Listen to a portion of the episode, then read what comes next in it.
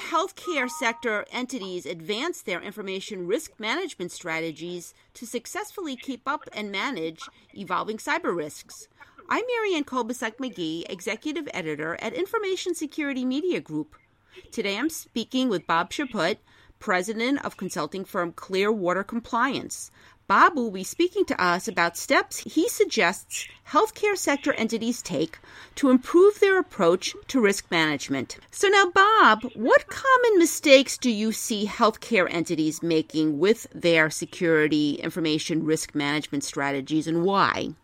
Not sure if I would characterize it as, as mistakes. It's a matter of approach and a matter of maturity. We're seeing an awful lot of catch up in healthcare today, as you're probably fully aware, as a result of the rather mass digitization that's taken place over the last uh, decade or so. Organizations are not only playing catch up as it relates to the deployment and management of new technology, but additionally playing pretty significant catch up when it comes to safeguarding all of the information and all of the technology platforms on which it operates. As a consequence of that, I'd say there are three things that we're seeing that, that characterize today's landscape.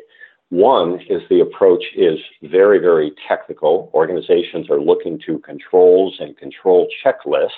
Uh, number two, it's rather tactical. There's not a broader business view. And then number three, there's a fair amount of spot welding and firefighting and reactionary work that's underway characterizing those as mistakes might be a little bit harsh on an industry that's playing a terrific catch up. But at the same time, we should all be aspiring to move from this tactical, technical firefighting approach to a more strategic and business oriented and architectural approach. Now, when it comes to catch up, what specific things are they sort of scurrying to do or they're not doing that they need to be doing soon? Probably the, the most significant matter or area is around adopting the view that this is a journey and not a destination. That is, that one needs to take a much more programmatic approach to it. And in that particular regard, there are very foundational uh, matters that need to be uh, put in place, processes that need to be put in place.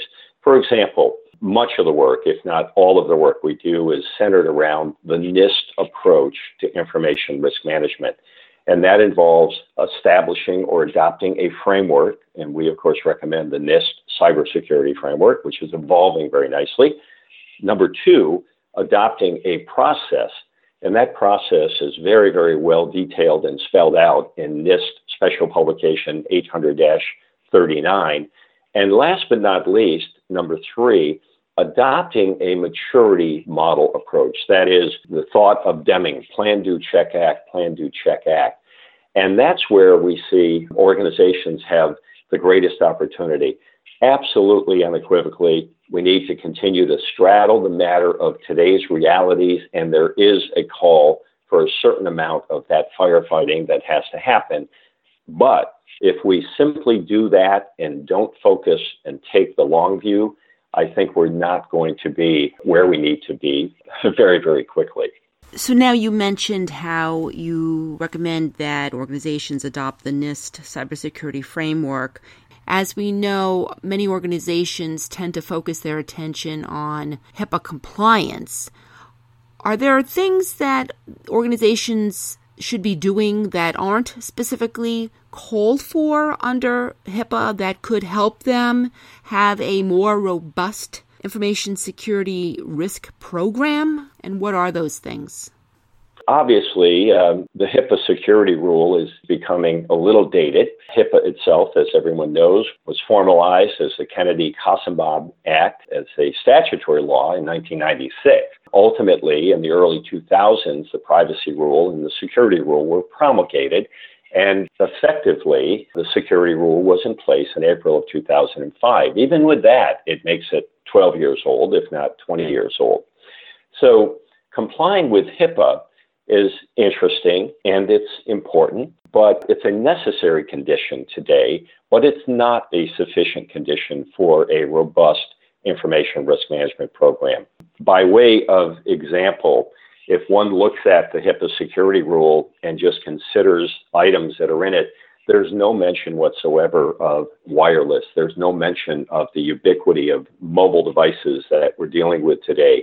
There's no uh, mention whatsoever of the the frailties of dealing uh, specifically or controls around email systems. So one can become very, very compliant with the HIPAA security rule as it stands without becoming very secure. There's a difference between compliance and security. The trend that we're seeing is that organizations probably made some effort at HIPAA compliance in 2005 and 6 and 7, but there was no impact for not making an effort. The enforcement was reactionary, it was complaint driven. If someone indeed was found to be out of compliance, it was at most a slap in the wrist. Along came the HITECH Act in 2009, brought with it a bundle of carrots in the form of $33 billion of incentive money and a bundle of sticks in terms of uh, significant changes around privacy and security rules and the promulgation of a new rule, breach notification.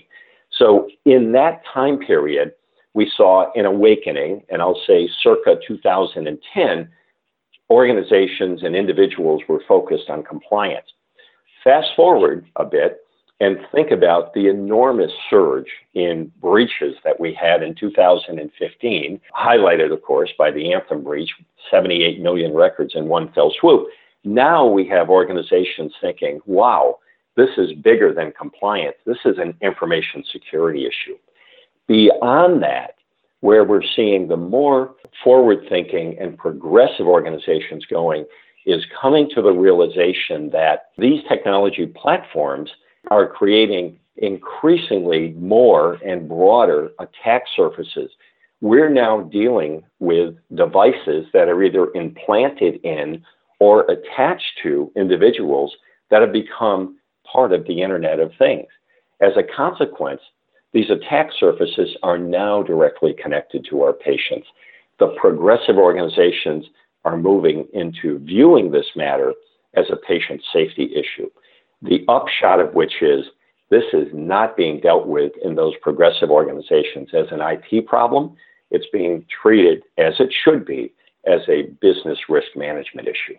So now, Bob, you say that organizations need to be taking a less reactive, spot wielding approach to security risk management and instead need a more holistic, strategic approach. With that said, what evolving cyber threats are you most worried about that you feel that organizations don't have the security risk management programs in place to deal with? It's obviously evolving. In 2016, if it was the year of any particular threat du jour, it was certainly the year of, of malware and, and more specifically the ransomware attacks that we have seen. What continues to be a very, very foundational concern is the insider threat, whether it's accidental or with malice of intent. At the end of the day, security programs involve policies, they involve procedures, they involve people, and they involve reasonable and appropriate safeguards. It's been shown through data and analysis off of all the records that are represented on the so called Health and Human Services Wall of Shame, as well as numerous other studies. In that scheme of policy, procedure, people, and safeguards, the weakest link turns out to be the individuals. As it relates to other very specific items of concern today, I stand back from that, Marianne, and take a broader view. If we get too focused on the threat du jour or the vulnerability du jour, several years ago it was Heartbleed and then Bash, both latent vulnerabilities were discovered. If we get too fixated on the issues or the items of the day, it's going to compromise our ability to take that long view that I mentioned before. So what we focus on with organizations is yes, there are issues of the day you need to be concerned with, but as you stand up a program to do information risk management, it must transcend today's information assets, today's threat sources, today's threat events, today's vulnerabilities, today's controls.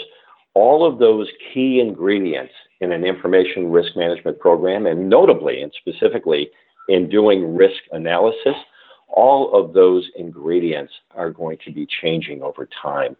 So I um, often joke there was a call last year as a result of the ransomware outbreak for congressional hearings on ransomware, to which I responded, Good grief, what are we going to do next? Are we going to do congressional hearings on sunspots that may interfere with satellite transmissions, which could cause uh, lack of availability, a compromise of availability of data?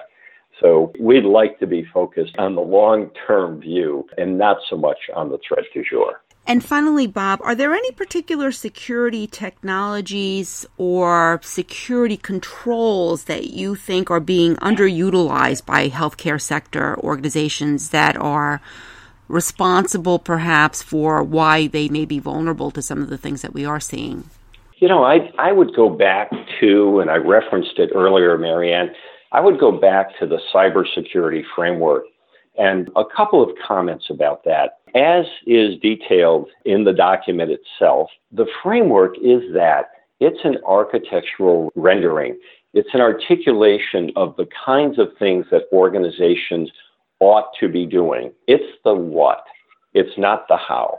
But within that model of what organizations ought to be doing, there is a, a crosswalk to a variety of authoritative sources of various and sundry controls, getting back to your point. Among them, the Center for Information Security, Critical Security Control Set, NIST, Special Publication 800 53, the ISO 27000K uh, series of controls. I think if organizations look to adopt a framework, and then within that, as they stand up their process, they adopt controls that are pertinent and relevant to their threats and vulnerabilities. That's the broader, more appropriate way to do it. If, on the other hand, someone pinned me down and said, I get the fact that I've got to take the long view. We have to stand up an information risk management program. But in the meantime, I've got to do something today. Well, look at, for example, the Center uh, for Internet Security, uh, uh, critical security controls, and as an example, a set of 20 controls that have evolved as a result of actually international collaboration.